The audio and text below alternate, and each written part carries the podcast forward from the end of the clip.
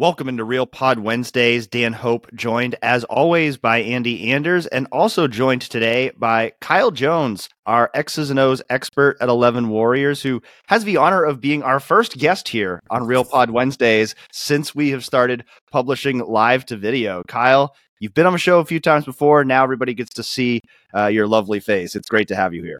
Why, thank you. I, I, that's I really appreciate the compliment. It's uh, an honor to be here from a video perspective. I uh, am getting my hair cut after this just to really make sure that I present my best self. So didn't even shave. Feel prepared. I'm ready to go.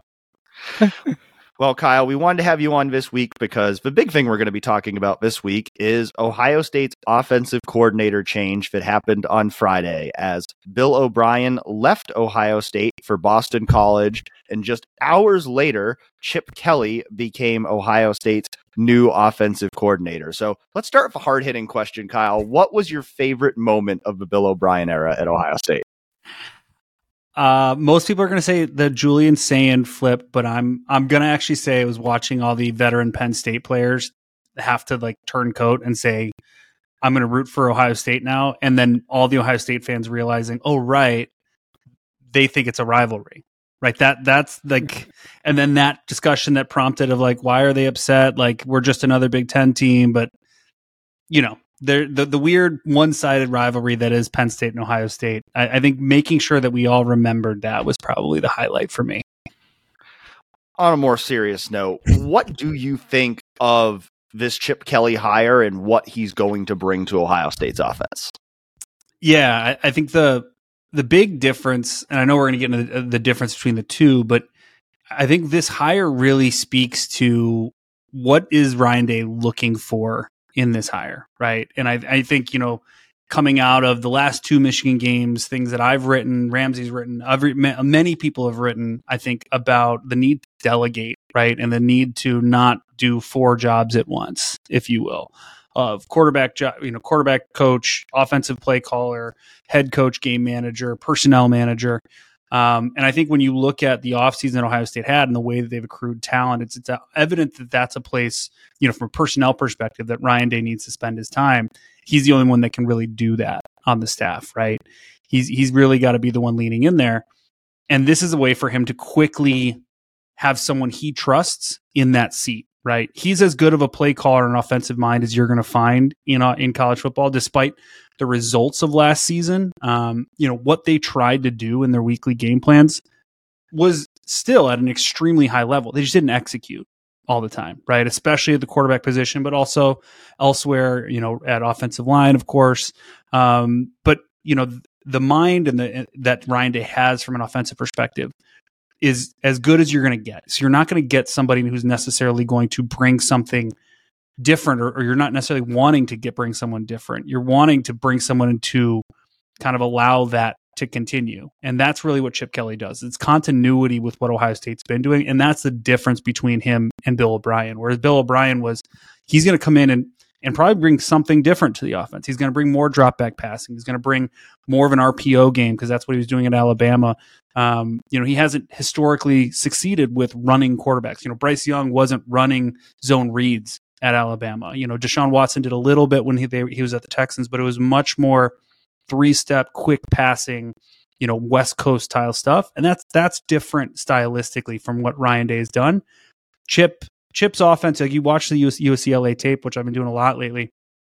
It's hard not to see how similar these are philosophically. Like they, it's so evident, and I would love, you know, you guys have heard it. A lot of the folks who've, who've ever heard Ryan Day talk at clinics, it's he loves the bucket principles and all that. Like I would bet you any money that Chip Kelly also buckets his principles, and they're bucketed pretty darn similarly. Um, when you watch how just how how close there is philosophically, uh, those two are. And so what what Chip brings is a level of instant trust that Day can delegate and walk away and say, "I know it's in good hands."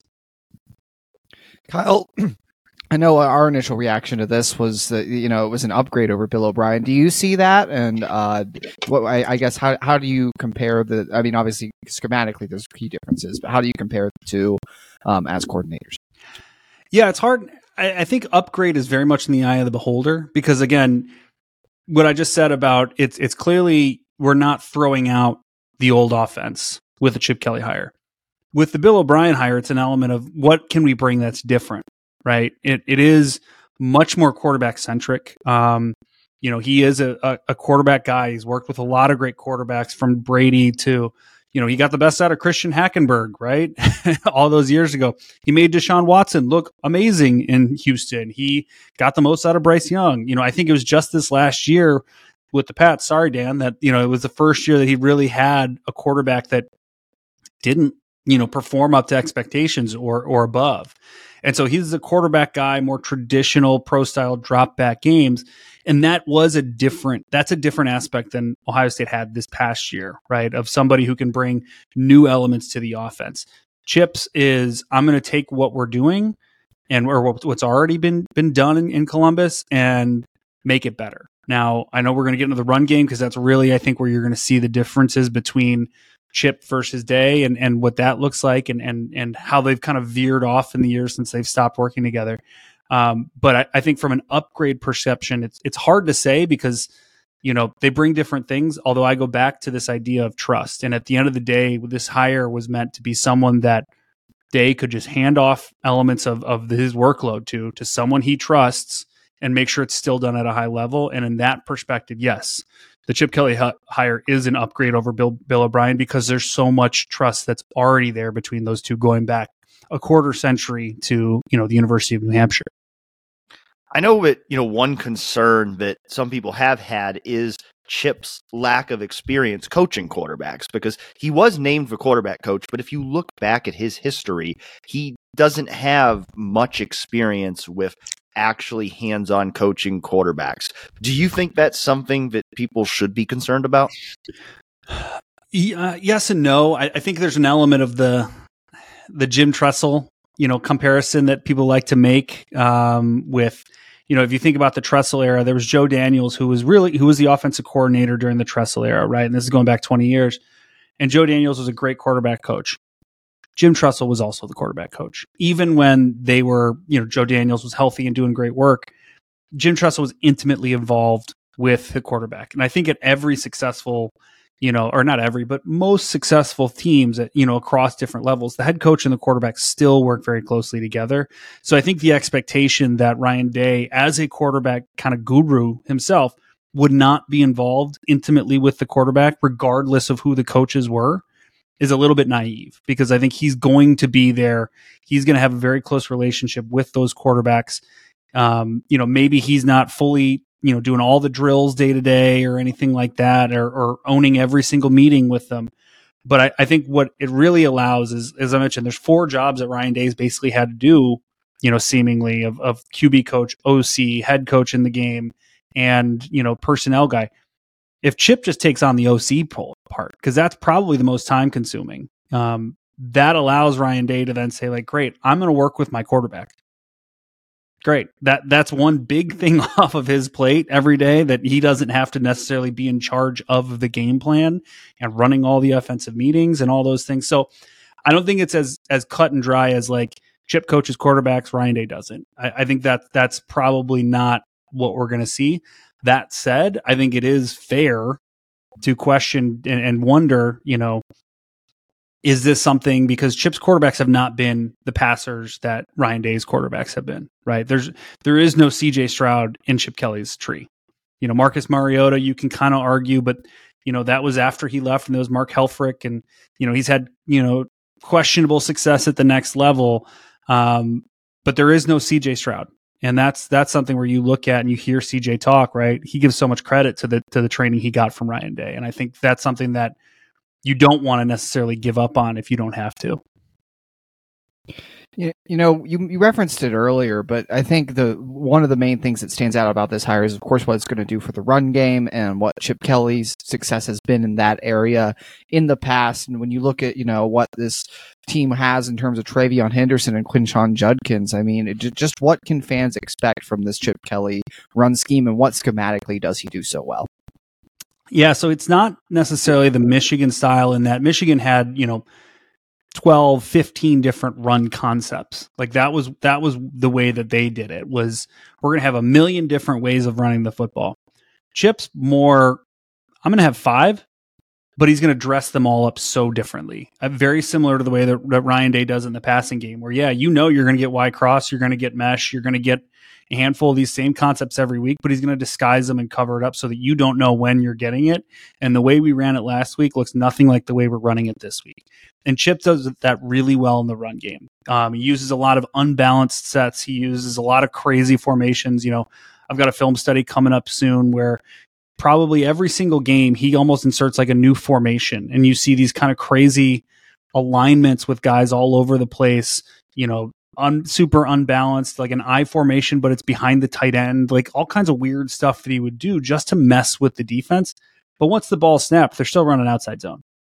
Like that's it. Like they're doing a lot of stuff to really create you know, uh, you know, bad judgment, you know, to really test the eye discipline of the defenders so that they're looking one way and the ball's going the other, creating the that misdirection um, with all kinds of eye candy and and doing that well in the run game, which I think will be a really nice complement to what Day has done for so long in the past game. The run game has not had that element of disguise necessarily.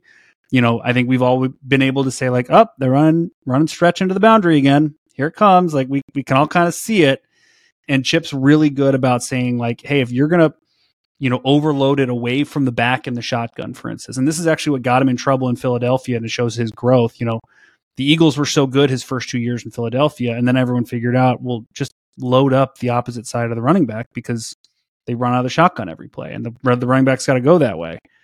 And so now Chip says, like, great, if you're going to do that, I'm going to figure out a way to run to the side of the running back. And I'm going to change up a couple. I'm going to change the back's footwork, but I'm not going to change anybody else's. I'm going to figure out how to change the way that the handoff works, but my line's still going to block the same. So everybody else can do their job really easily. And, and, you know, it's just those types of things that, again, philosophically, it's so similar to what Day has done for years in the past game, but just applying it to a different phase of the offense. Are there any key differences you see just in the way that like they call plays, their play calling strategy? Yeah, uh, that's a good question. I, I think Chip is much more willing to kind of hammer you with a play in the sense of like you know there's a, a bunch of times on tape where you'd see them pl- run the exact same play two plays in a row because he'll he'll do a lot of like oh man you did you guys didn't come close to stopping that i'm just going to keep pressing the button until you figure out how to stop it you know, like a little bit of that Madden kind of like, you don't know what you're doing here, and I'm going to keep doing it until you stop it. Ryan Day doesn't do that very much. You know, he's very much like, great, that worked. Put in my back pocket. Remember it for when I really need it. Then we can, you know, run that again later or run the the counter off of it. Chip's a little bit more blunt in that sense. Um, you know, he's just going to hit you with it over the head. Um, but that said, I, I think beyond that, it's pretty similar. Like you can see the way that they package up you know concepts so that every run's got a, a screen and every run's got a, a, play action and everyone's got a drop back out of everything so that like there is that element of hey we're gonna have a lot of things that look similar before the snap and then we're gonna you know really test the defense to get them out of out of uh, phase if you will so I obviously, you know, and you've touched on this a little bit, but you know, Chip Kelly had a, a, huge influence on Ryan Day throughout his coaching career, early on at New Hampshire, even, and then you know within the NFL. It's just how much influence do you see on the scheme Ryan Day has evolved coming from Chip Kelly? Yeah, I mean, the out the zone blocking is really the piece that that you can tie back to it. Is is Chip's been a zone run guy for years, right? You know, I think those Oregon teams. He used to tell people, you know, back when he was at Oregon, it's it's in a UPS commercial. I was looking it up. I forgot about this, but there was like a he was in a UPS commercial probably ten years ago. It's all about logistics, and he says in the commercial, we have four run plays: inside zone, outside zone, counter, and draw. And like he told everybody, like those are our four run plays. And guess what? It's kind of what Ryan Day's offense is too. like you can kind of see a lot of that similarity you know, you see the Y cross, the spread, you know, which they call spread, um, you know, the mesh concept, like a lot of those pass plays and the basics and the foundational like structure of the offense is so similar. Uh, I think what's different is Day figured out a little bit better, especially with with Stroud is when you saw it, but also with Haskins. How do I succeed without a running quarterback? And obviously that crept up a little bit in the red zone. It was like, how do we how do we physically you know handle somebody? Chip's got more answers for that. Ironically, he's he's better at figuring out how do I draw up a scheme that doesn't put my quarterback in harm's way and still moves the ball in short yardage, which I think will be a welcome addition to the Ohio State offense. But I think Day figured out in general how do I succeed without just having to have a running threat at quarterback at all times, right? That's obviously probably when the offense as a system is at its best is when he's got that option at his disposal. And I think Will Howard gives him enough of that to to really test and, and hold defenders accountable. But you know, similarity from a structure wise, again, you turn on the tape, you just see how similar these guys are. Like you you can tell that there's you know that that same DNA in the way that they operate. I know when you know word was starting to leak out that Corey Dennis probably wasn't going to be back, and that Ohio State was going to hire a new, a new, offensive coordinator. But you know, one of the things you said is you felt like Ohio State should hire someone with that NFL background. It's obvious from the two hires that Ryan Day made that that was something he was looking for too. Why do you think that NFL background is important for this role? Well, I think that there's there's two reasons why. One is there's just an element of trust in the sense of like the NFL, you get you spend so much more time scheming things up, right? And and you spend so much more time actually coaching. You're not spending any time driving, you know, through the middle of nowhere in a rental car so you can go to a high school basketball game. You know, like you, there's just a level of additional experience that comes from that NFL background and so I think the idea of like, hey, you know, like Brian Hartline's a great up and coming coach. He's done great work thus far, but like you need somebody who's been through and seen so much stuff, right? Because it was part of the the the, the trust that you can say like, hey, they're throwing nothing but bear fronts at people when we're trying to run outside zone. What do we do against it? You just want someone with answers. You want someone who says like, "Yep, I've seen that. I know it. There's four different ways I can drop on the board right now to beat it." And that that's one piece. I think the other piece is, and this is like a much larger philosophical question. 10 years ago, I think everybody would have told you like the more exciting scheme stuff in the sport is happening at the lower levels. It's happening in high school, it's happening in college. That is absolutely not true anymore. It is happening at the NFL level. The NFL scheme wise is so far ahead of what anybody's doing high school and college. Um, and it's because the internet has kind of allowed people to, you know, Andy Reid talks about it. He's like, you know, I see these crazy like plays that somebody drew up in D3 football and I figure out how do I apply it with Patrick Mahomes and Travis Kelce. Like, you know, he's got the best tools and now he has the best information. And so anybody who's working in the NFL has to be able to adapt so quickly. And I think you see that when you get to the CFP, right? You see the matchup of you know, a, a Ryan Day offense versus a Kirby Smart defense. You see, you know, the the Harbaugh offense versus a Saban defense, right? Like those that that's the point where anybody who tells you it's like who's got more five stars and you know blah blah blah, blah like the recruiting stars are what what makes them at no the recruiting stars what get you there you need to be able to out scheme and then be able to essentially coach your way through the playoff and that's that's the difference is talent gets you to the to the table, but you're not going to necessarily win unless you've got that you know super super high level X's and O's. I think Georgia was a great example of that with Todd Monken, with Kirby Smart, Dan Lanning. Like they were incredible for a short period of time there, and they still are. But they had a little bit of brain drain, and you can see what that that does. They still had the talent, but they they couldn't even make the playoff this year.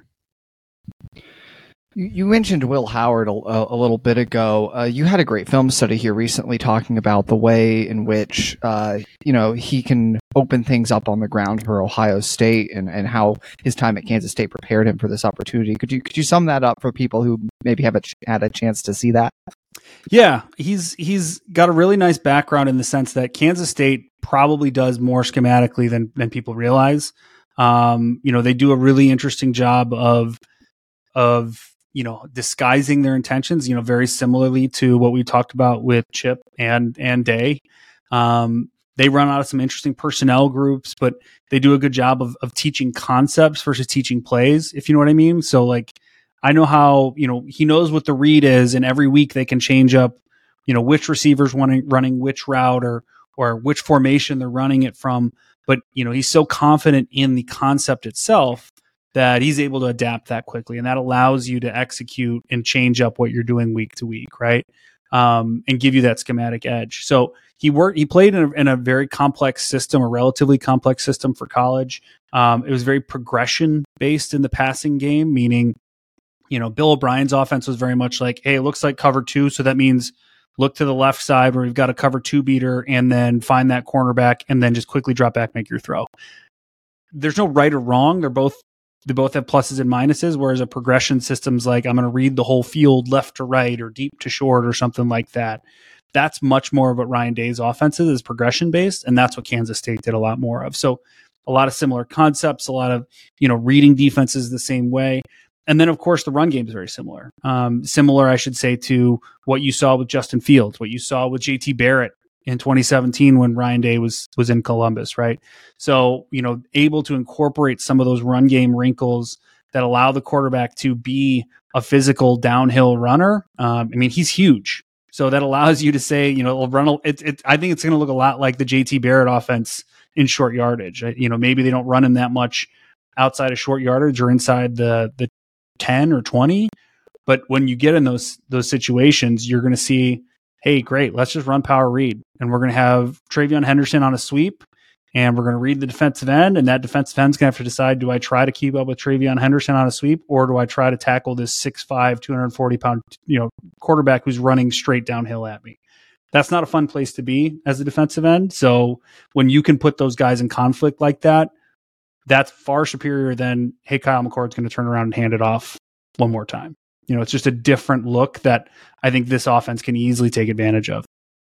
I am curious what was going through Will Howard's mind when this all played out because when he talked to us a couple weeks ago, he had said he was excited about playing in an offense where he was going to drop back and pass more and run, run the ball less. And now he's got a new offensive coordinator who has a big history of running quarterbacks. But with that being said, I would think when you think, you know, about what Will Howard has been as a college quarterback and what Chip Kelly has been as an offensive play caller, I would think this is a more natural talent, a more natural mesh of talent versus what it might have been with Bill O'Brien, who's, you know, best known for working with Tom Brady. Would would you agree with that?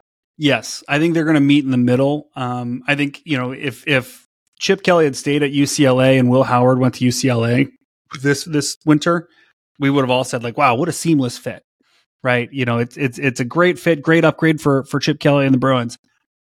But I think what you know, Will Howard probably has sold as much on Ryan Day than anything. Right? I think he because it did, I correct me if I'm wrong, but I think he committed to Ohio State before Bill O'Brien was on board. So I think this was very much a Will Howard was coming to Columbus to play for Ryan Day, not necessarily to play for Bill O'Brien or Chip Kelly or anybody else, right? And so I think that's probably the selling point. And I think you bring up a good point of I don't think this is the Chip Kelly offense. Like I think we're gonna have to get very clear about this. This is Ryan Day's offense. Right? like you're gonna see some Chip you you see a ton of Chip Kelly influence already in that offense. But this will not stop being the Ryan Day offense. And that's the nice part about this hire is that for Chip to run Ryan's offense, it's not that big of a jump. And I think like that that's what makes it such a good fit is there's so much overlap already that while there are some differences run versus pass game, you know, quarterback run game versus drop back, yada yada, there's so much overlap already that it can still stay the offense that we saw, you know, light up scoreboards for so many years until really this season you know, not to dwell too much on the quarterback run game, I guess, but I do want to circle back to a point you made here about uh, the short yardage and red zone in particular. I, think you look at some of the inconsistencies Ohio State's had at times the last few seasons in the red zone, and you think back to what they were able to do with Justin Fields. And I mean, Will Howard had nine rushing touchdowns last year. just, I think it, it's a really good point because the way a quarterback can equate numbers running the ball inside the 20 um, is, is a huge difference maker just for, you know, getting seven instead of three. And um, you know, I, I think maybe if you wanted to speak to that ability a little bit, because I, I really think that's an important element of this. Yeah, it's a much more option based offense that I think we can expect in the red zone. It's certainly what Fields did so well of, you know, very simple zone reads, even just simple reliefs, meaning I'm going to have a zone read with a wide receiver screen. So it's really triple option football, right? Like that's what Chip's done so well is play option football, going back to the Oregon days, you know, but he still did it last year in UCLA. For as much as he's evolved and diversified from just doing that, he'll still run it when he needs to. And I think that's one of the brilliant things about him watching the tape. I, I would turn it on expecting to see much more, you know, heavy personnel, punch you in the mouth football all the time. And he'll do it. Like, you know, the USC game, Alex Grinch didn't put in any goal, any different goal line personnel when they got near the goal line. Great defensive coordinator that he is. And so, what did Chip Kelly do? He ran the old school T formation, and he put in two tight ends and three running backs, put them all within, and absolutely punched them in the mouth running off tackle. Like he's happy to do that. But then he also had, you know, opponents that would you know play him different totally different styles in the red zone. They they'd put in heavier they'd play nickel you know personnel outside the 20 and as soon as they got inside the red zone they'd put in a bigger player right? Try to stop that run. So what does he do? He says great i'm going to go four wide. I'm going to run an inside zone read and i'm just going to read that defensive end like it's 2008 all over again. And he's going to go up tempo and he's going to do all that. And this is all to say yes he has all these tools in his in his bag and he's willing to use them all. Whereas I think what we saw a little bit with Ohio State the last couple years was a hesitancy to lean on some certain things, right? We we saw the hes you know, everyone thought CJ Stroud couldn't run. It was because they didn't let him. Right? Like they didn't that was it. It was a hesitancy to do that. This past year it was I have a to prove a point that we can line up in the I formation with an extra three tackles in the game and we can pound you. Like it was not about what's the best way to get in the end zone. It was about proving a point at times, it seemed. Whereas Chip Kelly doesn't seem like that's ever on his mind. His mind is, you're doing one thing, so I'm going to take advantage of that one thing. Obviously, all this stuff we've talked about is great, but a lot of it's going to start with does this offensive line play better? Chip does have a lot of background working with the offensive line. He's worked with Justin Frye before. How do you think that pairing can help turn things around up front? That's the part I'm I think is is most exciting about this hire. Like you're gonna, I really do expect to see a much much better offensive line, and I think you're going to see a lot of different options. You know, Chip does a lot more pin and pull. So for those of you who aren't familiar, that is, it's you know an outside zone, and if you've got if you're covered, you're just going to block down like it's almost like a normal play. But if you're uncovered as a lineman, there's nobody right across from you. What we mean, you're going to pull around, right? So you know, there's it's a lot of movement, and if if you know, there's a great example that I, am going to show here in, in, a little bit um, in my film study column, where it's almost like a natural call. Where if if you you know are blocking outside zone, there's a great clip of a tight end.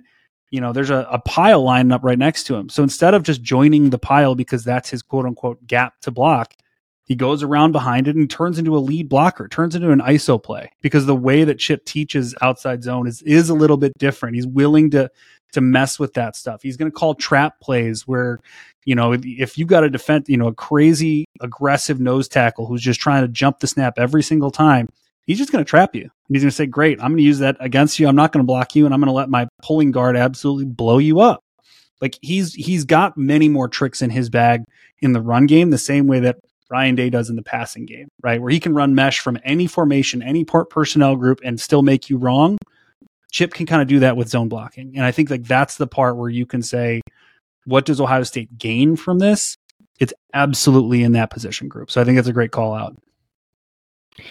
So I, I will elaborate a little more on, I guess, the way he teaches zone because you know, I we we my senior year of high school, we actually transitioned from a gap scheme to a zone scheme as blockers. Um, it's very tough for me. I, I, I did not do as well in the zone scheme, uh, but you know, it's more about blocking a spot than a person, right? I think that's one of the first things you learn as as a lineman. You step left and you go get who's there, and um, so I just in the way that Chip Kelly teaches it, maybe how does it differ from other coaches?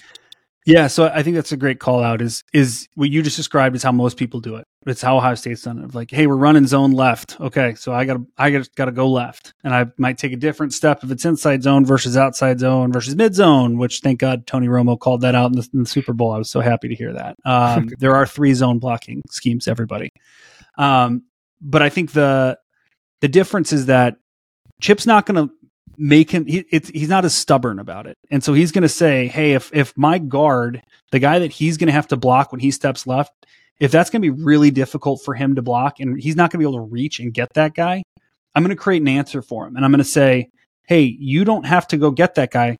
Your teammate next to you, instead of him going and, and you know going three yards over to try to get to you know the guy he's trying to get to, you're just going to switch places. So he's going to block down and pin that that you know guy that is across from you inside, and you're just going to go around him. And so those little answers that it takes a lot of practice, it takes a lot of communication. Um, I think what you saw this year in the UCLA team, if you watch games earlier in the season, they had a lot of new starters on the offensive line, and it was sloppy. It looked like Ohio State's offensive line did early in the season, right? Where it was, you know, miscommunications, guys going unblocked. It, you know, you're seeing, you know, uh, a defensive lineman get left because both blockers decide to go up and block the running the linebacker stuff. You know, just sloppy mistakes that come from a lack of chemistry. You saw a lot of the same thing with UCLA early in the season. You watch the bowl game for UCLA it looks like a totally different team. You know, they're picking up stunts beautifully. Like they're handling all this stuff really, really well. They're communicating well. They're just gelling. And again, you saw a little bit that, of that from Ohio State. If you remember, like that drive in the second half against Michigan, where all of a sudden they're just moving Michigan back, and you know Donovan Jackson and Matt Jones and those guys are just they're moving people now. That's what UCLA was able to do as well. And so I think that ability to to build chemistry, provide answers for your players, because that's not a call you make in the huddle, right? You don't say, "Hey, right guard, if this guy's across from you, you're going to run a different play." It's trusting those guys to say when they get up to the line, a guy moves over their gap and they're running outside zone. They know I'm going to make this otter call or whatever it might be, Dallas, otter, pin, twist, whatever. Those two, those guys on the line, they know what to do and it's building that cohesion and chemistry and that's all coaching and that's having the answers it's what i mentioned before of like you've seen it you know how to handle it and you know how to coach it it's not just you can draw it up on the whiteboard but you can instill it with your players and that's what comes from having veteran coaches well, Kyle, you've been a great first video guest for us. We always get a lot smarter when we talk to you. So we appreciate you taking some time to talk with us. I know you've got some exciting stuff coming for 11 Warriors too. I think people are going to be seeing more of you on the YouTube channel. So what what should people look forward to seeing from you coming up? Yeah, we're gonna we're gonna try some new things with film study uh, this off season, uh, rather than just be all uh, written content with you know some video clips interspersed. We're gonna um, you know do more YouTube based stuff where I'm gonna be breaking down plays with a telestrator, as I was saying to Dan before. That's really hard, guys. I'll let you know. I have a lot of a lot more respect for for announcers for willing to do that live on the air. Um, but going to start messing around with that, breaking down a bunch of plays. We're going to start by talking about Chip's run game uh, here in the next week or two. We'll hopefully have that posted, so so keep an eye out. Should be fun. And um, you know, once it's live, let me know what you think. If you hate it, great. I can always go back to writing. Not a problem. That's going to be a lot of fun. We're certainly looking forward to that, and certainly looking forward to having you on the show again. We thank you so much for your time. Yeah, thanks for having me, guys. This is fun. Lots of great insight there from Kyle. I certainly think that listeners are going to be excited to hear what he had to say about the offensive line and the impact that Chip Kelly could make on that front. Because we can, we can talk a lot about the, the schematics and and certainly, you know, everything Jones said is true about how, you know, especially when you get into those big games at the end of the season, a lot of it does come down to coaching, and that's why they needed to upgrade this offensive staff. That's why they needed to add a guy like Chip Kelly to the staff. But the coaching can only go so far. You you have to first and foremost have the, the players out there, the the talent to be able to win those big games. We know Ohio State has the talent, at least at the vast majority of pos- positions. Now it's all about can these coaches get all that talent to where it needs to be. And I think, you know, you, you look at this offense, I mean, you figure, you know, Will Howard, there's a lot of good things that he can do. I mean, the, the running backs, we know they're loaded there of TreVeyon Henderson, Quinshon Judkins. We know they got a ton of talent at wide receiver. That big question is that offensive line. And can it make that big jump from last year to this year? And and I think having someone like Chip Kelly with that background. I mean, I think we we've talked about it before, but the loss of Kevin Wilson was probably a little bit underrated. And I think that was one area where it did affect them because Kevin Wilson's a guy who had a lot of background working with offensive line. He could help in that area, whether it was with Greg Studrawa or with Justin Frye. Last year, you know, they had Justin Frye, but none of the other coaches on the staff really had any background in terms of working with offensive linemen. And so I think to bring in someone else with that background in Chip Kelly should help them get to where they need to be up front. I agree, and you know that was something I wanted. I was going to bring up about you know the Kevin Wilson departure is that he really did have a hand in uh, the offensive line development and the offensive line play the years that he was here. Uh, you know, I, and I think Ryan Day right now, at least Wednesday, seemed to express some confidence that you know they are they have the pieces, at, or at least could have the pieces to have a national title caliber offensive line with the what you know with everything else you have on offense uh, considered. You know, he he had said that right now they believe they have the pieces they need. They don't need anything more in the transfer portal to go win a national championship, is what he had said before. And now I think that was again in the context of they're going to continue evaluating things this this spring. I think you know I, I had asked him specifically about Tegra Tshabola and Luke Montgomery. I think those are two big players to watch this spring if you're, you know, following the Ohio State offensive line developments, those and Josh Fryar, because it's really about the right side, right? You know, you have Seth McLaughlin at center, you have Donovan Jackson at left guard, Josh Simmons is your left tackle right now. Uh, again, assuming they don't add anyone else through the portal, I don't think they they will. It's looking like Josh is pretty set on that left tackle spot again, and he made strides at the end of last year. We've talked about that before. The right side, and does Josh Fryar end up settling at guard? And I think even that could be determined by where Luke Montgomery is at, where Tshabola is at. Are either of those guys ready to be an Ohio State caliber starter at either guard or tackle? I think guard's probably more likely in Tegra's case. Tackle more likely in Luke's case, just because that's where he's been. And you know, for, for me personally, you know, I, both of us, I know, we're, we're kind of settled on a line that sees Fryar at right guard and Montgomery at right tackle. But, you know, this will be a very interesting spring for evaluating that. Yeah, and some of that could be too. You start introducing some of the different schematic concepts that Chip may want to emphasize more, particularly in the run game. Do the pieces fit differently in that than they would have a year ago? You know, does Fryar moving to guard make more in- sense in that system? You know, where do Luke and Tegra fit best in that system? And so, as we've talked about before, I think there's certainly going to be some experimentation there this spring. It's it's going to be uh, an area that's a, a big focus, but I do think that Chip Kelly can help Ohio State in that regard. I, I think you know the, the quarterback coaching element of this is interesting too. But I, I do agree with Kyle that, you know, I think no matter who the guy was going to be, Ryan was going to continue to be heavily involved with those quarterbacks. Do I think he might need to spend a little more time with the quarterbacks now than he would have with Bill O'Brien? Probably. Do I think that may have been a reason why he hired Bill O'Brien in the first place before Chip Kelly?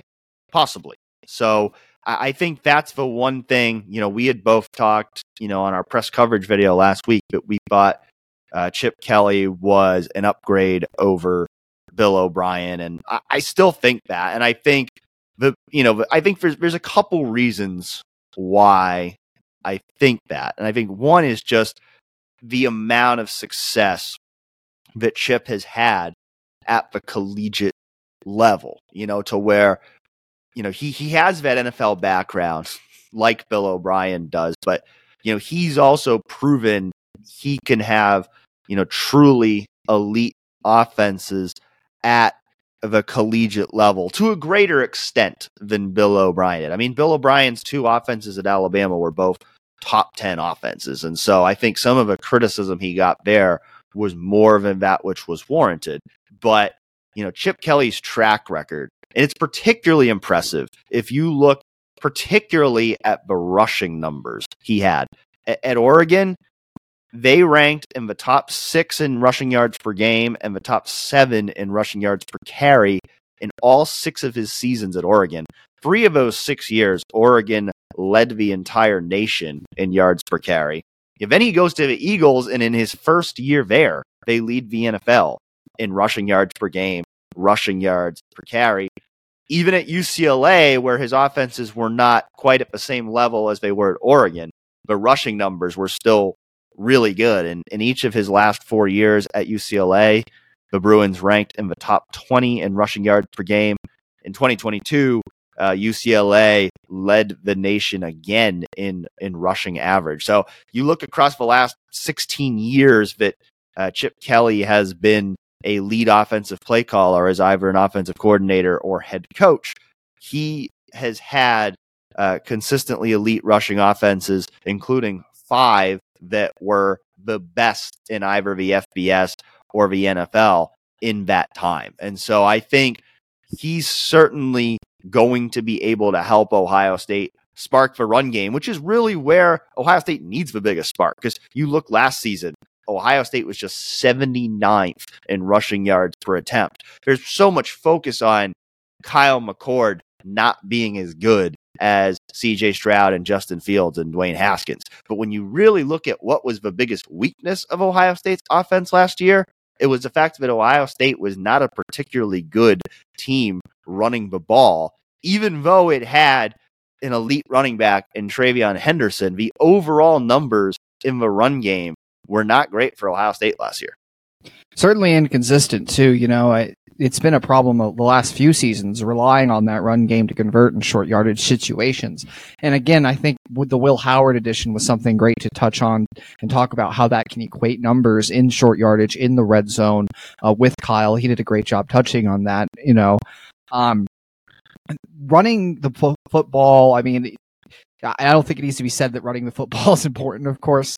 Um, but what I think it allows Ohio State to do, if you can have that sustained success running the football as Chip Kelly has had, if you can, I mean, you have best running back tandem in the country. You should have one of the best running offenses in the country.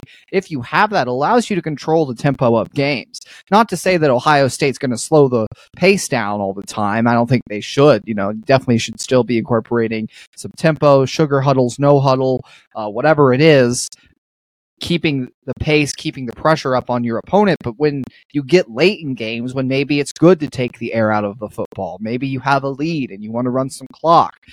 Um, the other thing it does always is body blows, man. I always compare running the football well and punching a defense in the mouth with you know a body blow in boxing or, or, you know we love MMA here. You and I do. It's uh, or MMA right? It's it's taking the gas out of a defense. You know the more times you can punch those defensive linemen with a running play and um, hit them a little bit, you know, knock them back. It slows them down and empties the gas tank for when they then have to pursue the quarterback in the in the passing game, um, and it makes it easier to protect. Uh, and you get start to get mistakes when guys get tired. And it's a cumulative effect too of running the football. You know ryan day has talked about that numerous times of you know, having to wear a defense out over the course of a game to open things up more on the ground. So running the football with consistency it does those couple of things that i think can really elevate just how much control of the game the ohio state offense can take. Um, because they, they really they were just that's one thing that you know they were a defensive driven team last year. There were games where you know, the offense had chances to take control of games and didn't. The defense had to do it for them, or they didn't make the plays when they needed to. You know, I, I think that's that element of running the football is really appealing for that reason. We learned over the past week that there's such a thing as a three by one MMA match. That's probably how Devin Brown and Lincoln Kienholz felt at times in the Cotton Bowl. yes, uh, certainly three unblocked defensive linemen right in your face as you're trying to make a pass. To that point about you know quarterbacks coaching too, we probably should also acknowledge that you know the expectation is that Todd Fitch is going to remain with Ohio State in that uh, senior analyst role that he has been in, and you know Kyle Jones mentioned that C.J. Stroud had talked about Ryan Day when he was on stage at NFL Honors. He also mentioned Todd Fitch, and so Todd Fitch is someone as well who, um, you know, maybe not in that you know hands-on coaching role, but more behind the scenes is somebody who can also kind of help the quarterbacks with with some of their development. And so I think that is um, something as well that can help in terms of you know the quarterbacks coaching. It's not going to be all on Chip Kelly. It's going to be a, a, collaborative effort. But I think the important thing is that when you talk about you know having to be the quarterbacks coach and the offensive coordinator and the head coach, it's not all going to be on Ryan Day's plate anymore. And maybe it looks slightly different than it does with with Chip than it did with Bill O'Brien, but the, either way, Ryan Day, Ohio, Ohio State lost an offensive coordinator who had been an NFL head coach, an NFL offensive play caller, a a college head coach, a college offensive play caller, basically checked all the boxes you wanted in that position and was able to replace somebody, replace Bill O'Brien with somebody who checked all of those same boxes within hours of losing him. Now, obviously, you know, Ryan Day was able to anticipate that coming. You know, we had talked last week. He seemed pretty unconcerned about the prospect of losing Bill O'Brien he was probably pretty unconcerned because he knew that Chip Kelly was going to come to Ohio State if he lost Bill O'Brien. So he didn't really have reason to be concerned. But nevertheless, I think we both agree Ryan Day did a tremendous job here of, of adapting on the fly when something that he couldn't have anticipated when he hired Bill O'Brien, which was the Boston College job opening up. But when that adversity hit, you know, Ohio State was not unprepared. Ohio State was ready to go make another very qualified hire. You could say overqualified hire. I mean, this is a guy who's leaving a Big Ten head coaching job, certainly taking a pay cut. We don't know what his salary is yet, but certainly making less money than he was making at UCLA to come coordinate Ohio State's offense. And so, uh, you know, I, I think it's a great move for Ohio State. And I think it's one that I think should be a very natural transition. I, you know, obviously there's, there's going to be that storyline a bit of the guy who used to be Ryan Day's boss is now working for Ryan Day and what's that dynamic going to be like. But I also think they've worked together long enough that they are confident that's going to work. Like if Ryan if Ryan Day really thought it would be awkward for Chip to come in and work for him, then he wouldn't make the move. So I think it tells you that obviously Ryan Day liked working for Chip Kelly. Obviously, they have remained very close since their time working together, since Chip coached him.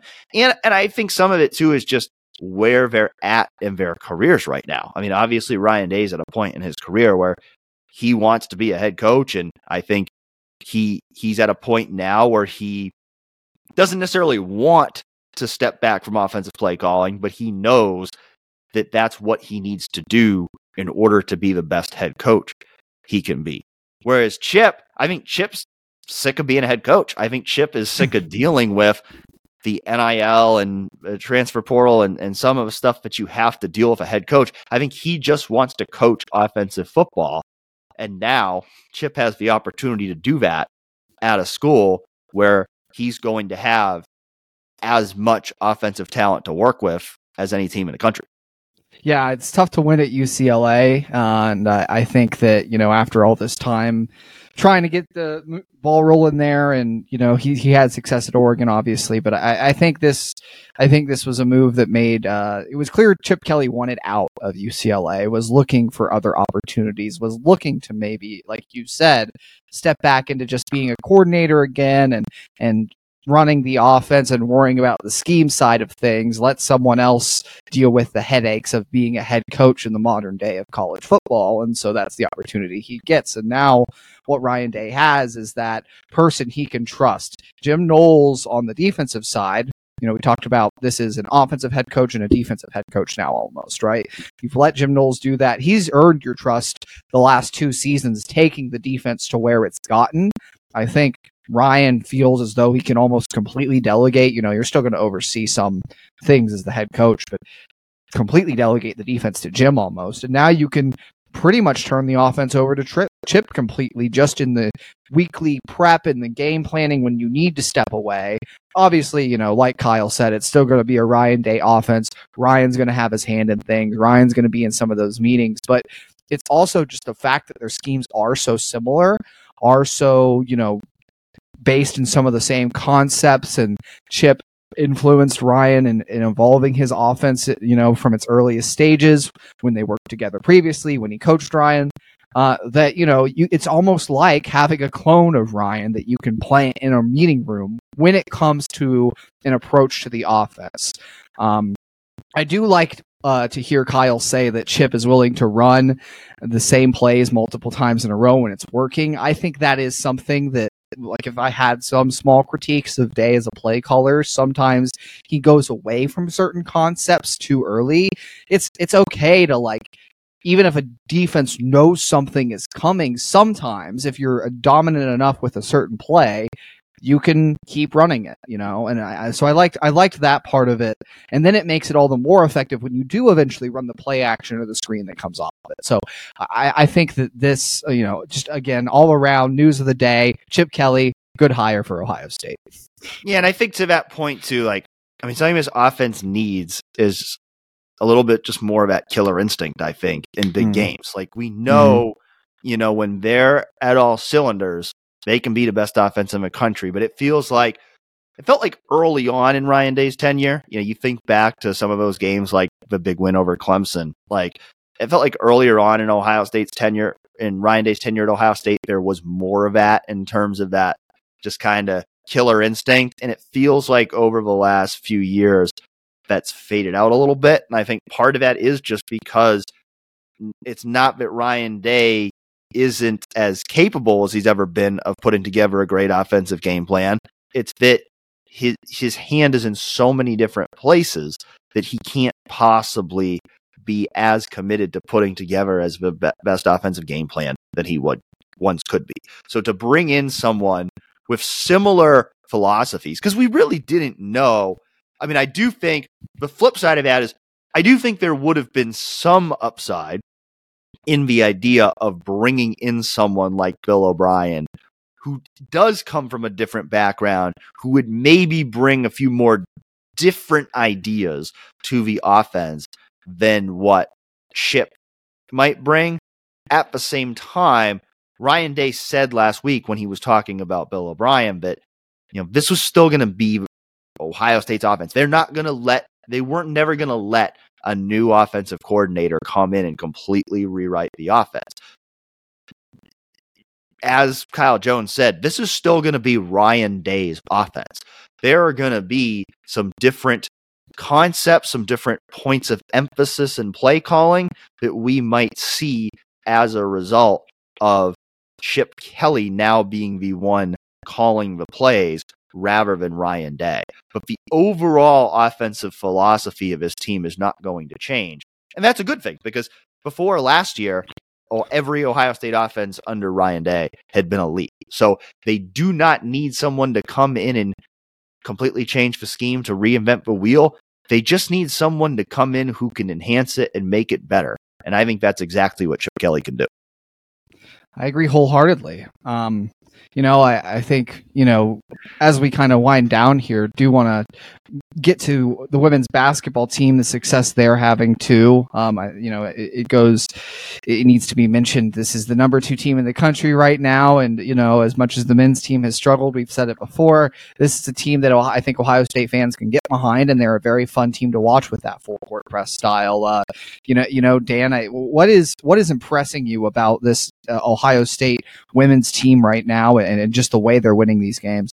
I think what's impressing me is they just seem to keep getting better and better. You know, and, and Kevin McGuff has said a lot of the same things. But when I think when you think back to last year, they started out so hot. I think they were like 18 and 0 or something like that. Then, you know, as the season went on, it was almost like they they peaked too early. They hit their ceiling too early.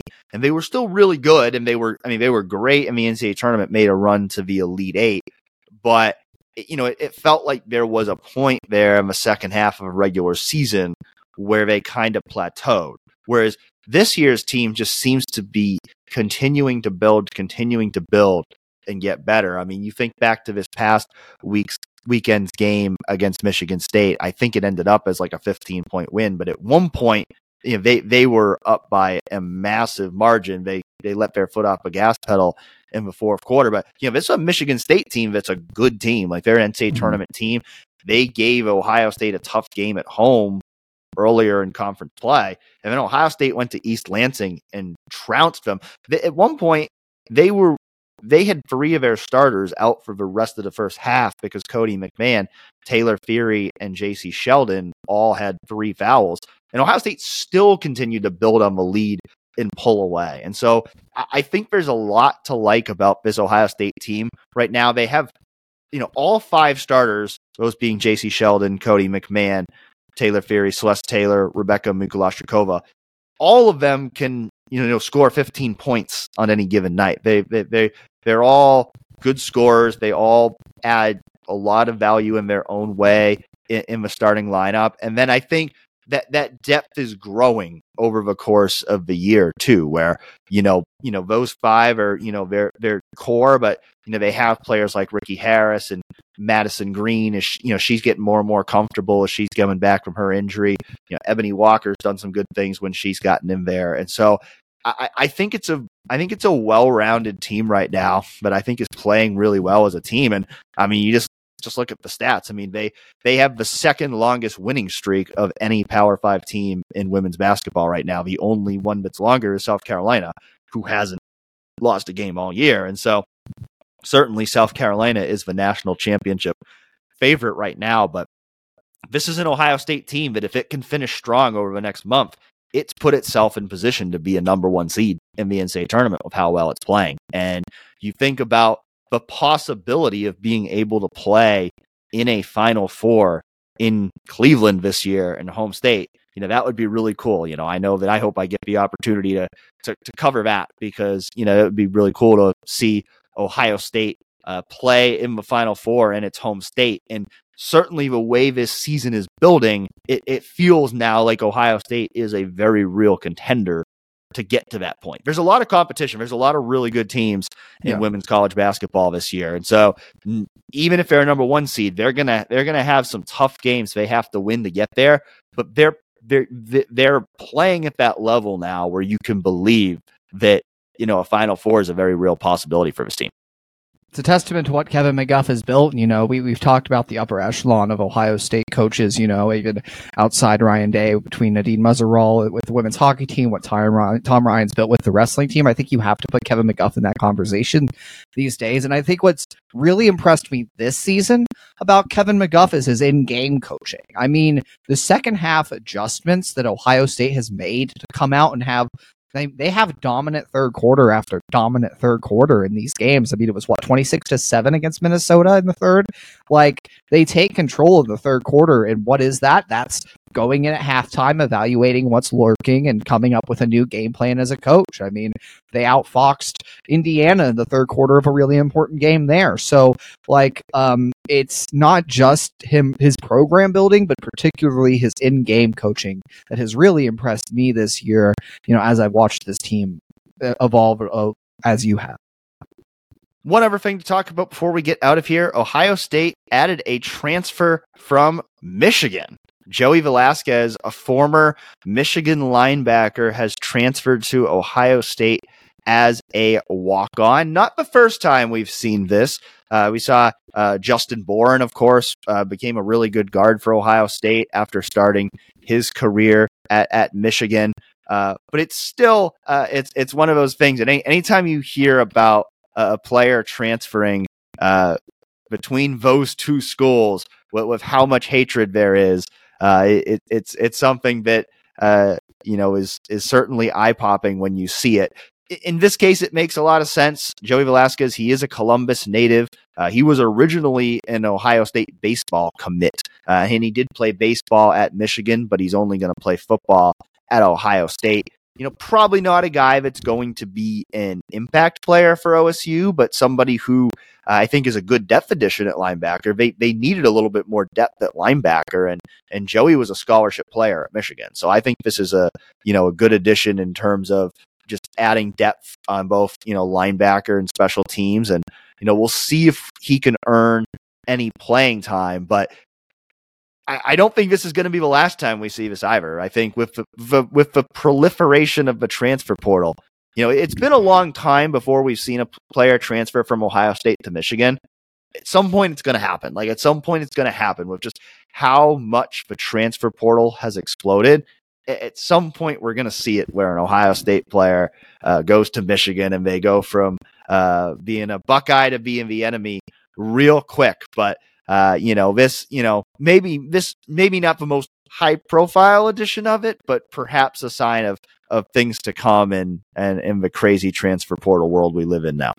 Potentially, you never know with the transfer portal. It's actually funny because I went to school with uh, with Joey's sister Ryan. Uh, she she went to Ohio State. She was about I think a year behind me, but she was also in the journalism program, or at least in some journalism classes with me. I'm I'm not 100 percent sure whether she was a journalism major or not as well, but uh, I did have some classes with her. We talked acquaintances, I guess you could say. I, I didn't know her that well, but it was uh, it's just just funny because you know small world or whatever. But uh, yeah, you know this isn't like a I don't think I don't, I don't expect him to have any sort of role in the defense this year, but it's always going to catch your eye when someone transfers from Michigan to Ohio State. And, you know, you never know in, in this wacky world of the transfer portal. Maybe Ohio State does land an actual key contributor again from Michigan as it did with Boren, you know, back in the day there. Um, again sometime in the future. I, you know, it's it's hard to anticipate that. Uh, just you know, when the lines of the rivalry cross, you know, it, it's uh, makes for some interesting discussion, raises your eyebrows a little bit. Just uh, you know, yeah, something something interesting to to point to. I don't know. There's there's too much more on it. Just uh, yeah, just a weird, th- just a weird thing to see someone cross the lines like that. Well, we are just three weeks away from spring football at Ohio State, so it is coming up on us ever closer. Uh, for the Buckeyes to be back on the football field, of course, uh, we're in the thick of uh, the end of the basketball regular season, uh, and we will see uh, what else continues to happen? It's been a crazy off season. You know, you you never know uh, what what's going to happen nowadays in, in, the college football off season. So we will have plenty more to talk about next week, whatever that might be. And we hope you'll join us, Fed.